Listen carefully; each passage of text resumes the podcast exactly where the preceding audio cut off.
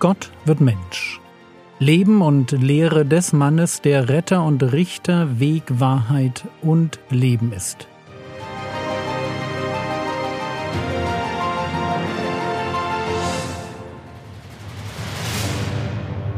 Episode 149 Ein Gott, der lebendig macht. In der letzten Episode ging es mir darum, euch anhand von Johannes Kapitel 5 Vers 24 einen von den ganz wichtigen Versen zu zeigen, die man immer wieder braucht, wenn man mit Menschen über das Evangelium redet. Bevor wir weitergehen, werfen wir erst einmal einen Blick zurück. Wisst ihr noch, dass der Vater den Sohn liebt und dass er es darauf anlegt, dass alle den Sohn ehren, wie sie den Vater ehren? Das ist das Ziel von Gott, dem Vater dass der Sohn nicht weniger Ehre als er selbst bekommt. Und damit das gelingt, überträgt der Vater dem Sohn zwei ganz wichtige Aufgaben. Der Sohn gibt ewiges Leben und der Sohn wird zum Richter aller Menschen. Aber lesen wir noch einmal Johannes Kapitel 5, die Verse 20 bis 22. Denn der Vater hat den Sohn lieb und zeigt ihm alles, was er selbst tut. Und er wird ihm größere Werke als diese zeigen, damit ihr euch wundert.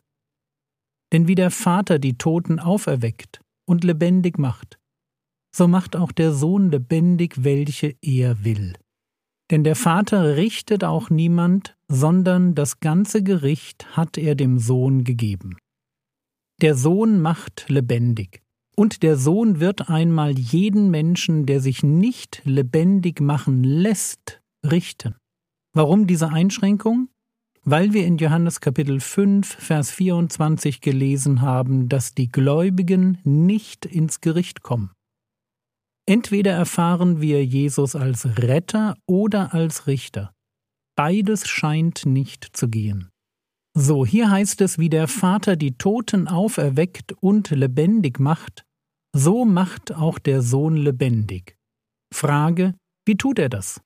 Antwort durch die Predigt. Er spricht Worte, die es den Zuhörern ermöglichen, an Gott zu glauben. Ich hatte das in der letzten Episode schon gesagt. Wir glauben durch den Sohn an den Vater. 1. Petrus Kapitel 1 Vers 21.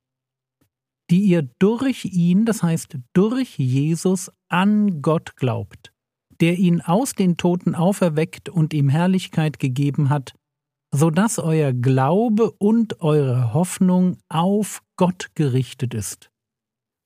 Und wenn wir das verstanden haben, dass wir durch den Sohn an den Vater glauben, lasst mich euch an dieser Stelle auf eine andere interessante Formulierung hinweisen. Es heißt in Vers 21, wie der Vater die Toten auferweckt und lebendig macht. Es heißt hier nicht, wie der Vater die Toten auferwecken und lebendig machen wird. Jesus, der vor seinen Feinden steht, kann den Vater als einen beschreiben, der auferweckt und lebendig macht. Und mir scheint, dass er damit nicht zur Zeit Jesu anfängt. Ich sage das so, weil wir ewiges Leben immer in seiner Form denken, wie wir es im neuen Bund erfahren. Im neuen Bund ist klar, dass ewiges Leben etwas ist, das im Rahmen der Verheißungen gedacht wird, die sich im neuen Bund erfüllen. Also Wiedergeburt, neues Herz, der Heilige Geist wohnt in uns, die Gesetze sind auf unser Herz geschrieben und so weiter. Aber lasst uns bitte nicht vergessen, dass auch das Alte Testament Leben in einer Form kennt, die mehr ist als körperliches Leben. Obwohl das ewige Leben, wie wir es im neuen Bund kennen, definitiv noch Zukunft ist, lesen wir bereits in den Sprüchen Salomos davon, dass Gerechtigkeit vor dem Tod rettet.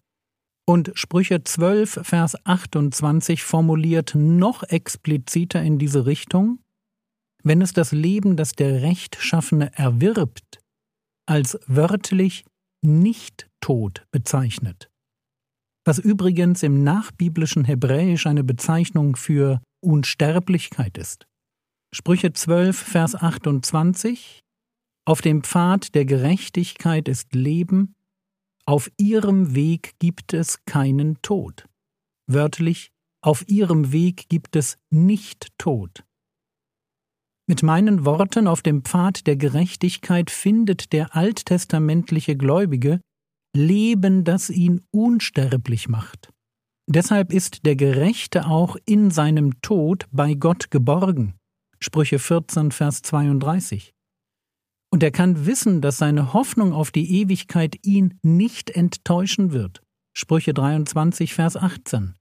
Rettung ist in den Sprüchen häufig mehr als nur die Rettung vor einem frühen Tod. Wäre es nicht so, hätte der Tod das letzte Wort. Aber wie heißt es in Sprüche 15, Vers 24? Der Weg des Lebens geht für den Einsichtigen nach oben, damit er dem Scheol unten entgeht.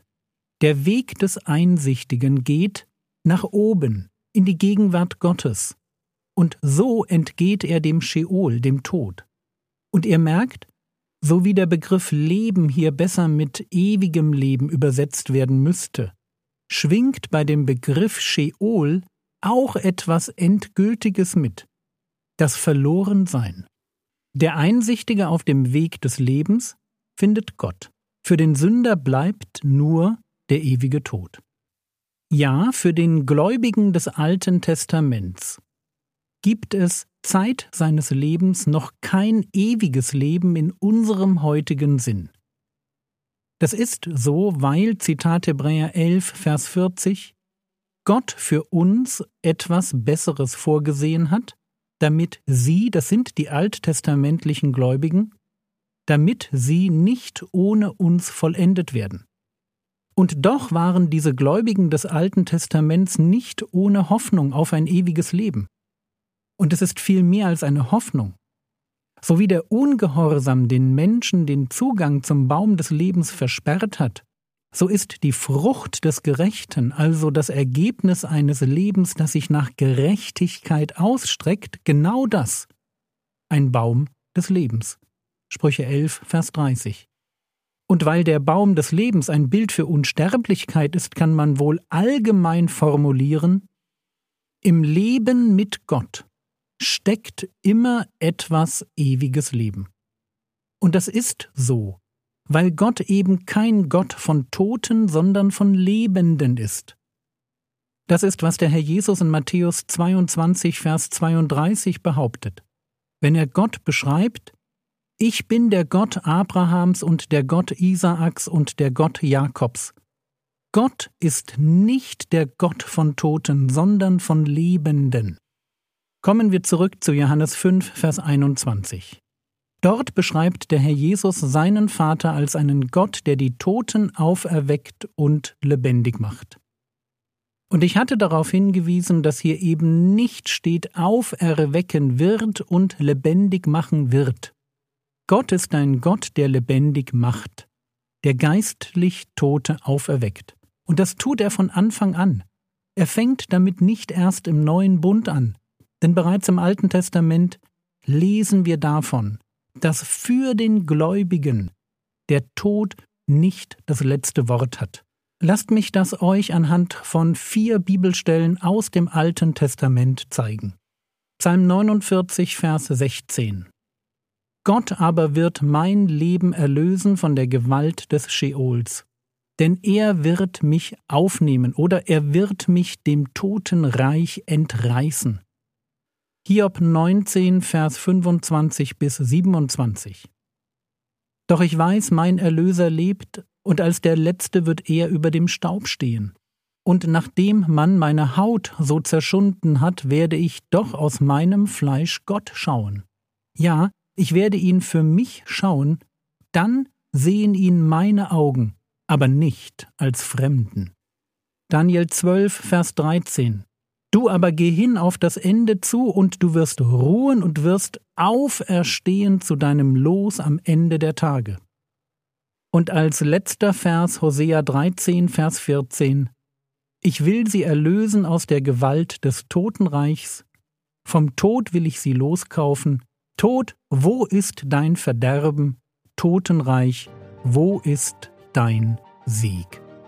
Und was wir hier lesen, das ist die Hoffnung alttestamentlicher Gläubiger auf einen Gott, der lebendig macht und der sie ganz sicher aus dem Tod heraus retten wird.